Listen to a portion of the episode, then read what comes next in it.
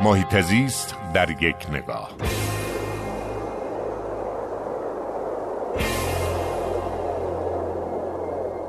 شاید برای شنوندگان رادیو ورزش جالب باشه که بدونن مهمترین مرکز کرایه دوچرخه در جهان دیگه اروپا نیست.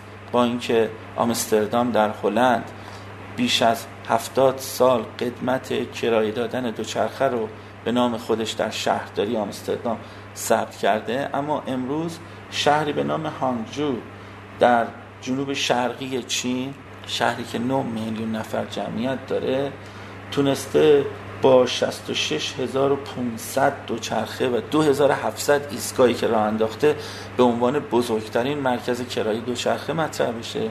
و جالبتر این که مسئولین این شهر اعلام کردن که تا سال 2020 یعنی تا کمتر از چهار سال دیگه تعداد دوچرخه ها رو از 66 هزار تا به 175 هزار می‌خوان افزایش بدن.